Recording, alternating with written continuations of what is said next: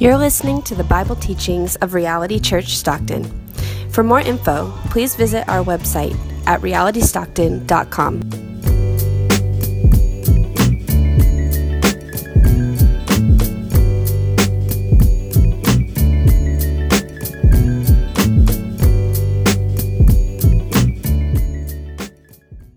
Our reading this morning is going to be taken from Mark chapter eight, verse one through thirteen. In those days, which again a great crowd had gathered, and they had nothing to eat, he called his disciples to him and said to them, I have compassion on the crowd, because they have been with me now three days and have nothing to eat. And if I send them away hungry to their homes, they will faint on the way, and some of them have come from far away. And his disciples answered him, How can one feed these people with bread here in this desolate place? And he asked them, How many loaves do you have? They said, Seven. And he directed the crowd to sit down on the ground, and he took the seven loaves, and having given thanks, he broke them and gave them to his disciples to set before the people. And they set them before the crowd. And when they had a few small fish, and having blessed them, he said that they should also be set before them. And they ate, and they were satisfied. And they took up the broken pieces left over, seven baskets full. And there were about four thousand people. And he sent them away, and immediately he got into his boat and went with his disciples and went to the district of Dalamutha.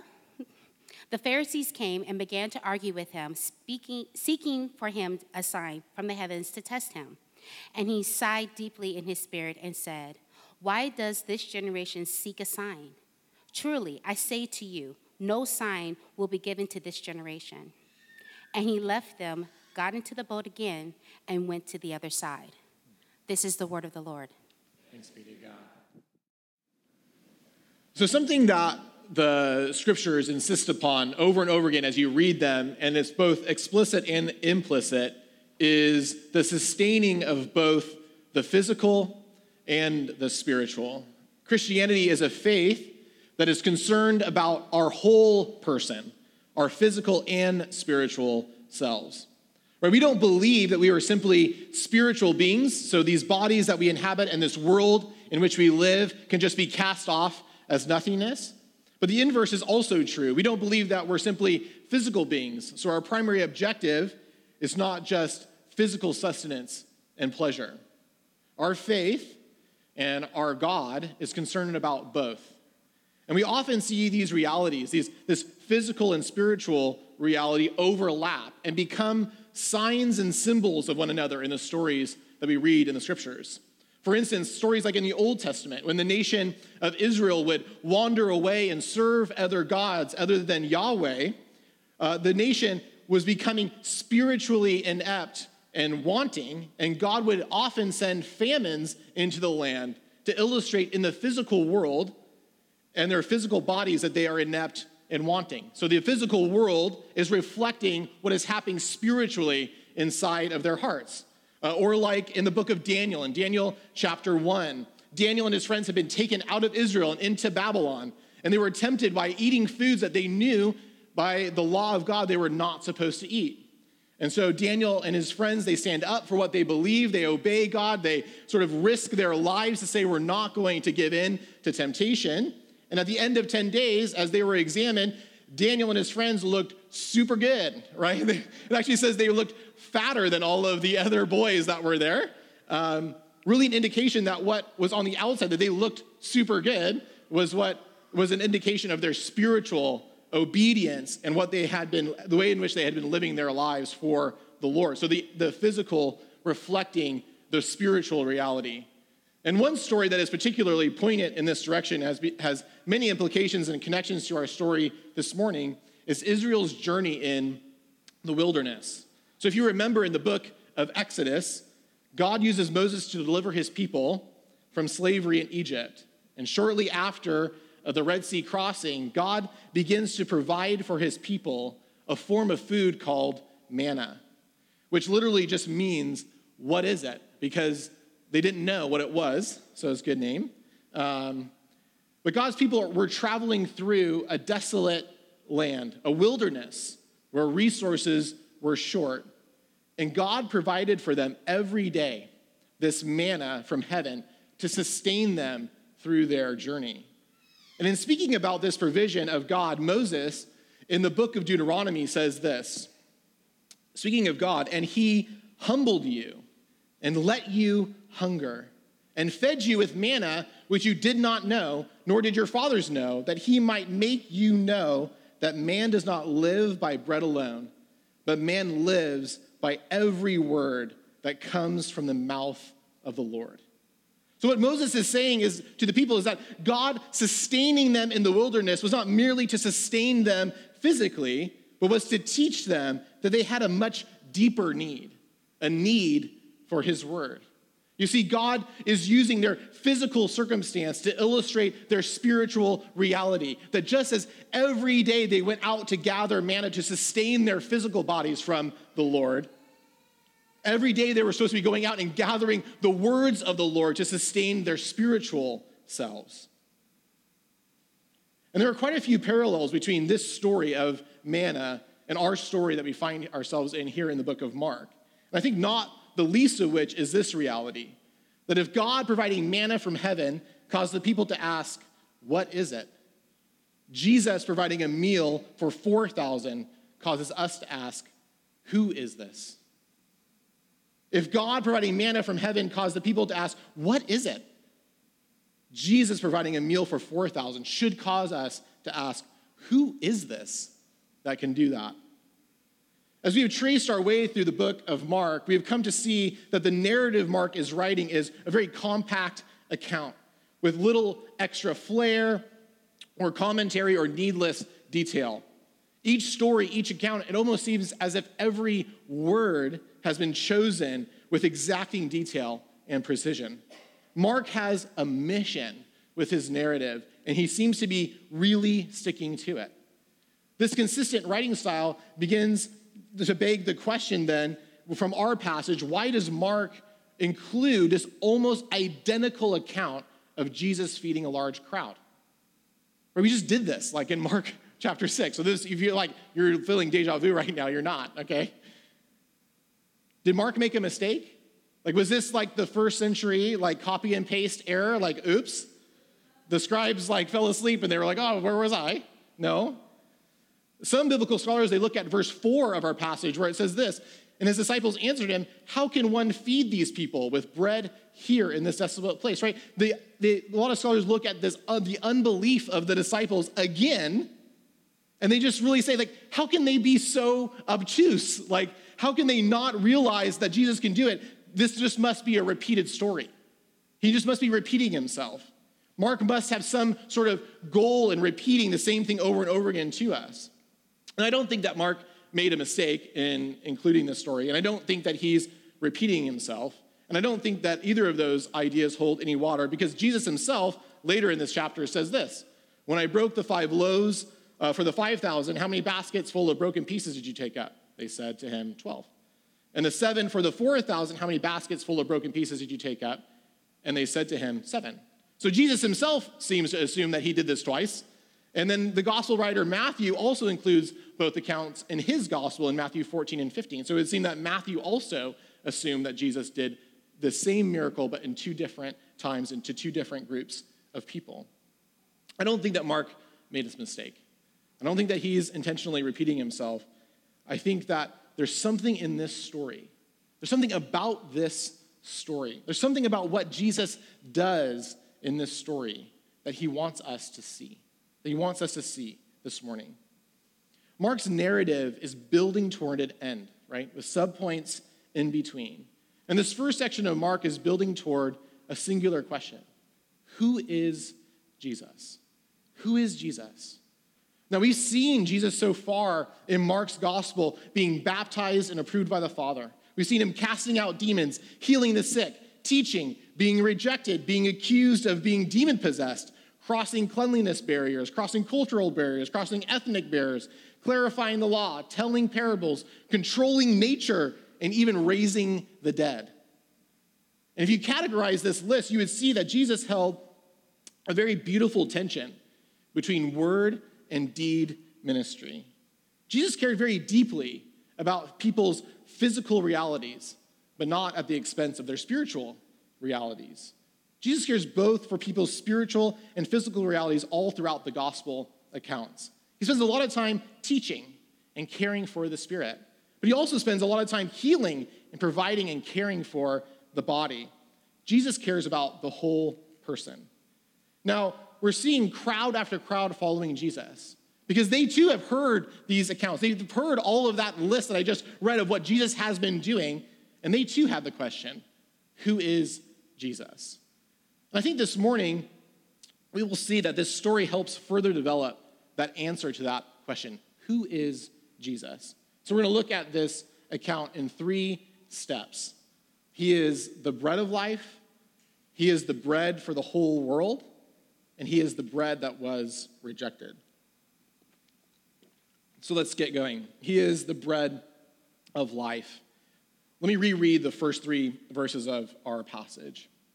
In those days, when again a great crowd had gathered, and they had nothing to eat, he called his disciples to him and said to them, I have compassion on the crowd, because they have been with me now three days and have nothing to eat. And if I send them away hungry to their homes, they will faint on the way, and some of them have come from far away. At this time in Jesus' ministry, he's drawing quite a crowd. As Christian mentioned last week, he couldn't get free of the crowds, it seemed.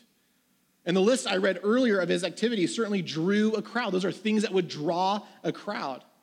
And a crowd that was probably a mixture of many different personalities and motivations. People who were curious, people who were skeptical, people who wanted to be devoted to Jesus, people who were just looking for entertainment, like what trick is Jesus going to do today? People who were uh, seeking to find something that they hadn't found yet. And there were those that just hated Jesus and were looking for opportunities to accuse him. But the crowd was there nonetheless, and at least in part because there had never been someone like Jesus, and not since either. Remember what the, what the people who encountered Jesus just last week in, in chapter seven said. This is what they said. And they were astonished beyond all measure. This is speaking of the people who met him. They were astonished beyond all measure, saying, he has done all things well. He even makes the deaf hear and the mute speak. The people encountering Jesus recognized his uniqueness, at least in some way. They were drawn to him, desiring to hear more, to see more. And we can read of Jesus' ministry impacting people's lives in a deep and profound way. Right? He's raising dead people. He's forgiving sins. He's altering realities for those who come into contact with him. And I'm sure many in Israel and the surrounding regions at that time sensed and understood, like we do, their deep needs, both physical and spiritual. And they looked at Jesus and determined, perhaps he's the one. Perhaps he's the one, right? They're thinking, I'm carrying this deep physical need, or I'm carrying this deep spiritual need.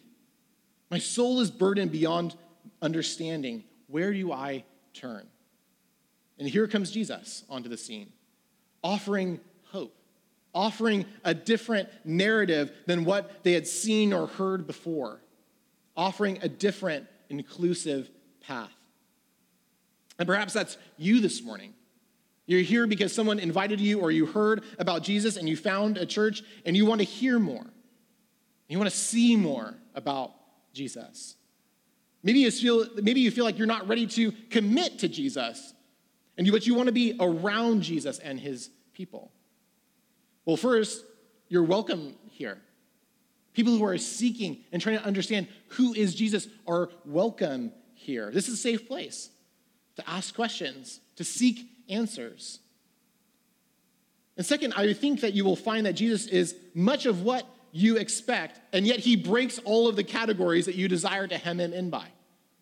Jesus has this amazing way of going beyond all of our categories and calling us to not simply observe, but enter in. So I wouldn't be surprised if that's you here this morning, where you just want to hear more and see more about Jesus, that you hear and you feel the tug of Jesus pulling you in. Because as for Jesus' part, his reaction to the crowd is not one of frustration or bother. Jesus' reaction to you this morning is not frustration or bother. He is not annoyed by the crowd. He's not cynical about them. Just as he's not annoyed by you or cynical about your future prospects. Jesus has spent three days with this particular group of people, teaching, instructing, and healing their sick. And his response after three days isn't just to leave them, but in his own words, compassion. Compassion. Jesus is investing the time. He's invested in transformation. He's invested in delivering on the promises that he makes. He has compassion on the crowd, and he shows great concern for their physical bodies, as he has just finished spending three days showing concern for their spiritual bodies. Jesus' compassion moves him not just to general concern, but to action. Similar to the account in chapter six, Jesus provides for them miraculously from a few loaves and fishes. Jesus provides a meal that not only takes care of their hunger, but does so with incredible divine satisfaction. They were all satisfied.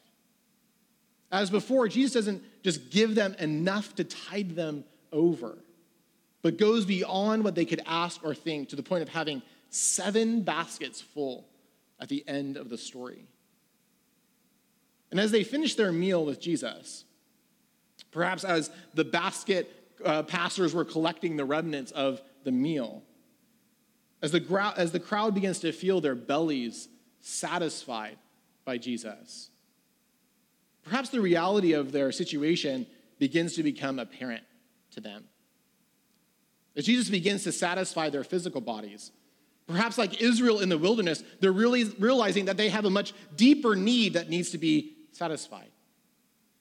Perhaps as they watch and they see Jesus do this incredible thing of feeding four thousand people at once, and as they begin to feel how that impacts them personally, as their bellies are literally satisfied, perhaps they're beginning to realize maybe he has the source of something much deeper than this for me.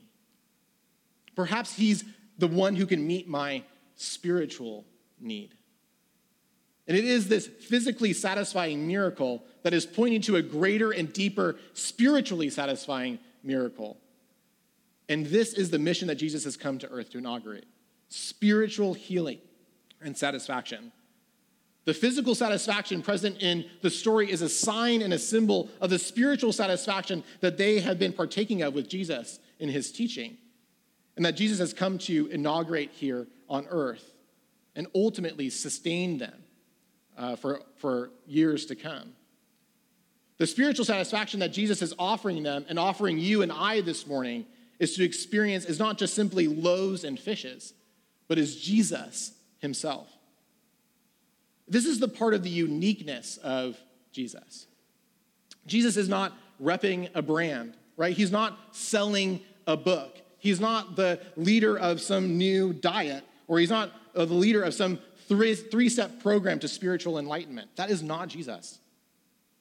Jesus not, not only holds the words of eternal spiritual satisfaction to teach them to the crowd, but he is the very bread of life.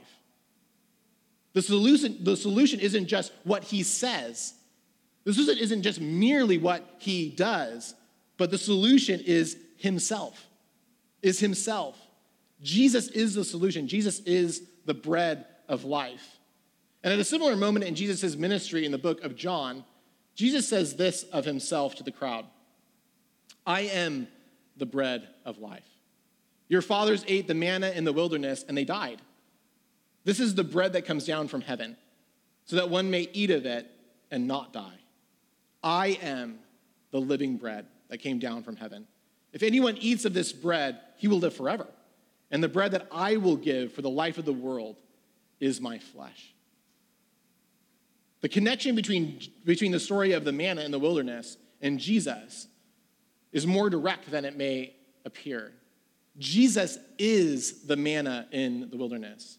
Jesus is out here in a desolate place with this crowd, and he's teaching and instructing them, healing and providing food for them, but ultimately he's pointing them to a greater reality in himself.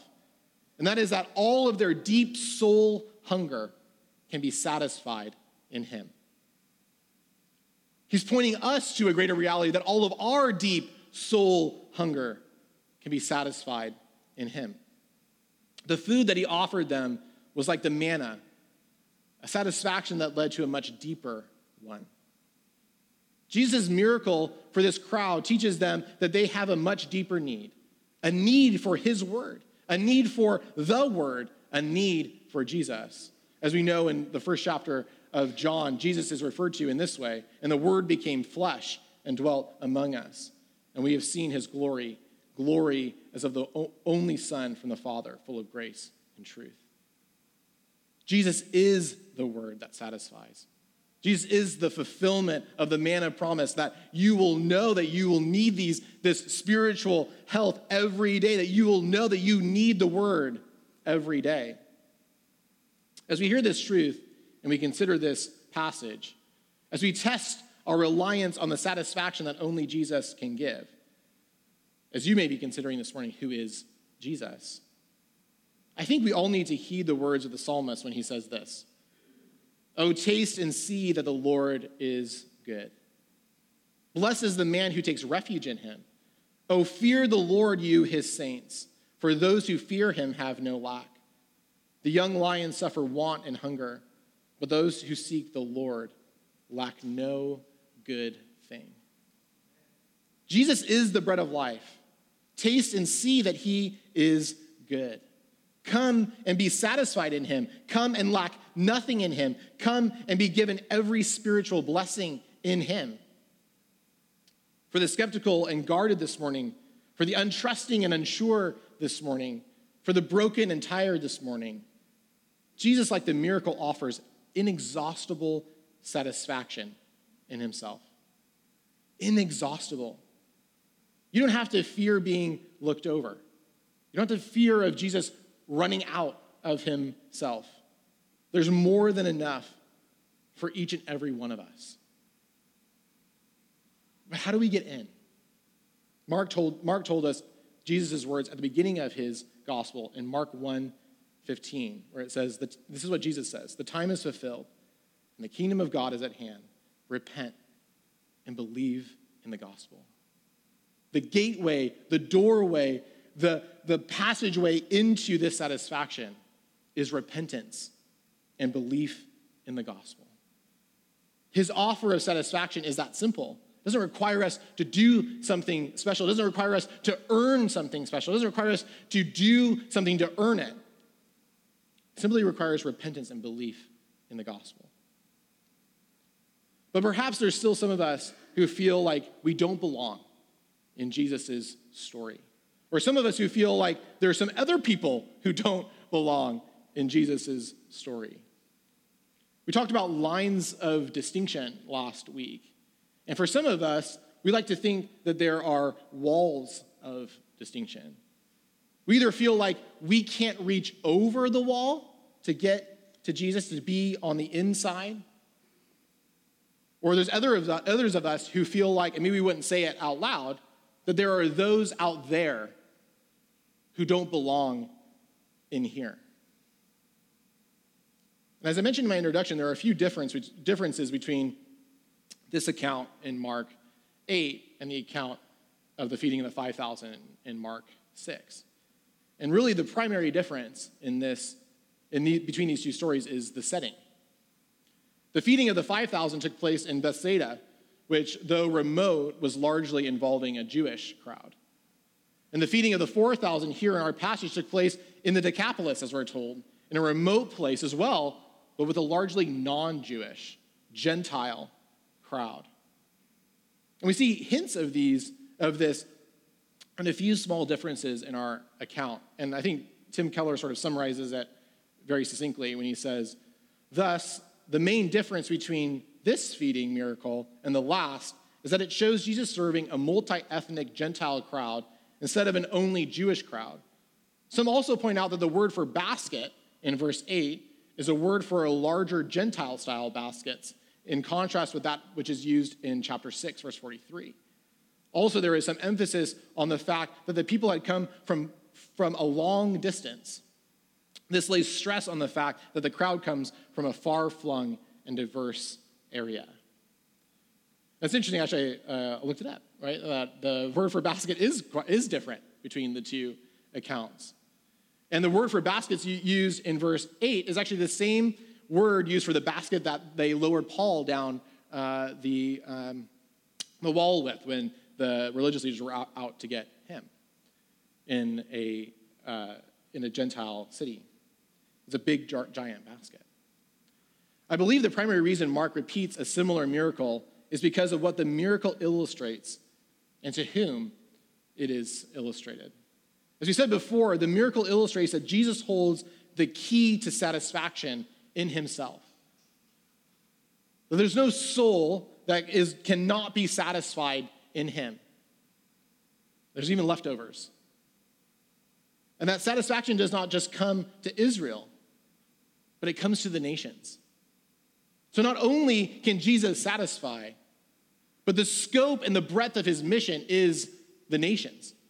And I think this reasoning is further confirmed by the story that by this story in Mark eight, following the story in Mark seven of Jesus' interaction with the Syrophoenician woman.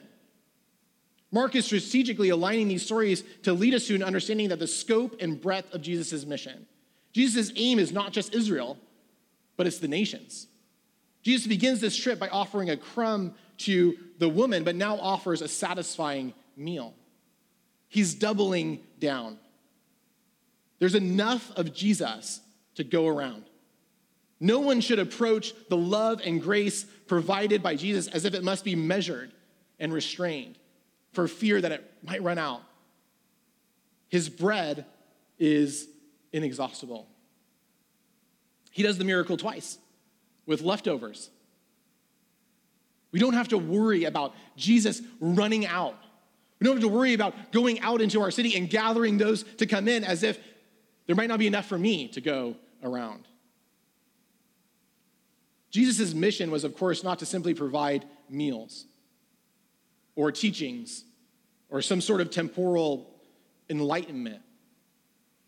Jesus' mission is to redeem the world through his life, death, and resurrection. His aim is to literally become the bread of life to Israel and to the world. His aim is to become the source of life to all who believe. The same compassion that drives him to provide these folks in the wilderness ultimately drives him to the cross, where his death satisfies the wrath of God against our sin and in turn provides access into eternal satisfaction. When Jesus says that he is the bread of life, and that his flesh is literally the key to us living forever, he's indicating that it is his broken body and marred flesh on the cross that sets us free. Just as the bread is broken in this story for the sustenance of the people, so was Jesus' body broken for us. Jesus doesn't just preach a fine sermon, but gives his life to offer us eternity.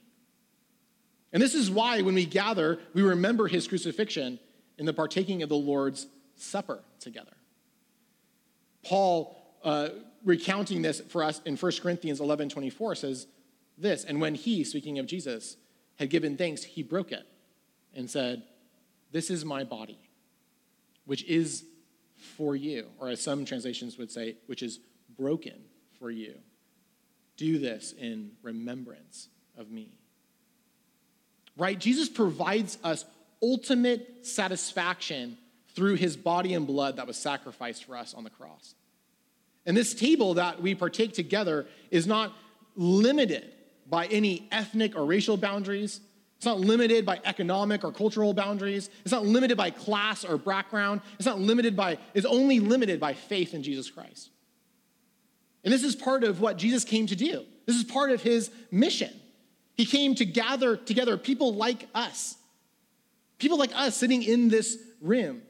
People from different backgrounds, races, cultures, neighborhoods, cities, histories, skin colors, ages, to be a family that is fully sustained by him and in him. And we practice that together each and every week as we practice the Lord's Supper together. We do it together. That's intentional. It's intentional that we partake of the Lord's Supper together. It's intentional that we remember him together. It's, it's intentional that we glory in him together. It's intentional that we express our gratefulness together. It's intentional that we praise him together, for he is worthy. And we do it together because he has drawn us all together. No matter what our story, no matter what our background, no matter what our past may say about us, no matter what our culture may say about us, he brings us all together. Because he's not just the bread of life for some of us, but he's the bread of life for the world. And so the question may be, at this point, Jesus is the bread of life. He's the bread for the world. He offers this amazing satisfaction. What's our, what's our response to that? What's our response to that truth? What do we do with that knowledge? What do we do with that reality? Well, Mark gives us one potential response to that reality, and it's not uh, necessarily a great one. So let's talk about that a little bit, and then we'll talk about maybe some better ones than what Mark gives us. As we've seen in Mark's narrative, and as I was just describing, right, the signs and the miracles of Jesus were beginning to move outside of the Jewish world and into the Gentile world. And perhaps it's this that begins to increase the distance between the Pharisees, or the religious leaders of, of Jesus' time, and Jesus himself. This is what Mark records for us in verses eleven and twelve. And immediately, Jesus got into the boat with his disciples and went to the district of Dalamutha. The Pharisees came and began to argue with him, seeking from him a sign from heaven to test him. And he sighed deeply in his spirit and said, "Why does this generation seek a sign? Truly, I say to you, no sign will be given to this generation." And I think this is just like an interesting passage, uh, and it's very puzzling when you read it, considering what we had just uh, talked about, right? Jesus just fed four thousand people miraculously. The Pharisees ask for a sign, and yet, have we not just been reading about a sign? Have we not been reading all through the book of Mark about the signs and the wonders and the amazing things that Jesus has been doing? Then Jesus' response is, is equally as puzzling, right? He says, "I'm not going to give you a sign." And yet we know that he not only has been giving signs, and he's going to continue through the book of Mark giving signs, and then ultimately at the end of his life, he's going to give the biggest and greatest sign of his death and resurrection. And we even further know from Peter attesting to this at the beginning of the book of Acts, to probably some of these same people in Jerusalem in Acts two twenty-two, this is what Peter says, "Men of Israel, hear these words. Jesus of Nazareth, a man attested to you by God with mighty works and wonders and signs that God did through him in your midst, as you yourselves know." So very puzzling that the Pharisees asked for a sign. This seems sort of goofy request. And that Jesus says, you're not going to get one. Very interesting. What do the Pharisees want? And what is Jesus refusing to give? I think it's much deeper than just do a cool trick. The Pharisees can't get over the threshold of faith in Jesus as their Messiah. They can't get over that threshold. And they don't just have one reason for not wanting to believe in Jesus, not wanting to have faith in Jesus, not wanting to get on the Jesus bandwagon. It's who Jesus is, right? Jesus is not the right guy, right? He's not from the right city. He's not from the right family. He didn't go through the right schools. He's not the right Messiah. It's who he is. It's also what he does. Jesus heals people when he's not supposed to be healing people to their understanding. Jesus doesn't adhere to all of the thoughts and the and the and the practices of the elders of Israel. And it's who he hangs out with. Right? Jesus is hanging out with sinners and tax collectors and Syrophoenician women and Gentiles. That's not who you hang out with if you're the Messiah from their perspective. They can't get over the threshold of faith in Jesus because of who he is, because of what he does, and because of who he hangs out with. Jesus is not who they want. So they want, what they want is Jesus to make them believe. And Jesus is refusing to pander to their objections and need for something miraculous, because nothing miraculous he's done so far has satisfied them, and nothing that he's going to do is going to satisfy them. The issue that the Pharisees have is not a lack of signs. It's Jesus. Just as Jesus becomes the bread of life for some, he's also the bread that is rejected. And in a similar situation in the book of Matthew, the Pharisees and the scribes are asking Jesus the same thing. They're asking him for a sign. And it fo- follows actually right after Matthew uh, giving the story of, of feeding as well. And this is uh, this is Jesus' answer in, in the book of Matthew. An evil and adulterous generation seeks for a sign, but no sign will be given to it except the sign of Jonah. So he left them and departed. Well, I had to include that verse because it included the name of my son, Jonah, so. Uh, no, but seriously, the most, that's not really the reason. Uh, the most poignant and complete sign that they will receive is his death, burial, and resurrection. There's nothing else. There's no greater thing that we, that they can expect. There's no greater thing that we can expect except for the sign of Jesus' death, burial, and resurrection. Just like Jonah was three days in the belly of the great fish, so was Jesus in the tomb. But just like Jonah, he didn't stay in the tomb, but he came out. He came out. He is risen. He is alive. Jesus' rejection by the Pharisees in this story is just one step on the way to the ultimate rejection that he received by the religious leaders that eventually ends in Jesus' death. Right? This is just one step on the path of them Uh, getting further and further apart to the point where they do seek and, and succeed in murdering Jesus. But what does this tell us about our hearts?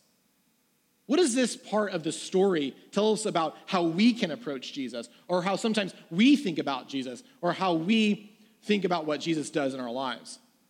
I think one takeaway from the Pharisees here is that the human heart can systematically ignore all the signs and miracles of Jesus, both past and present, in an attempt to not have to yield to the satisfaction that he brings. I think this is probably similar to what's happening with the disciples as well. Right? The disciples still haven't caught on quite yet either.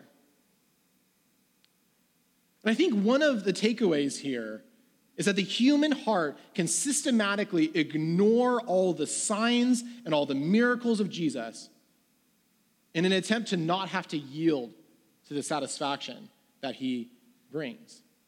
And when I read that, when I think about that, it sounds like madness, honestly.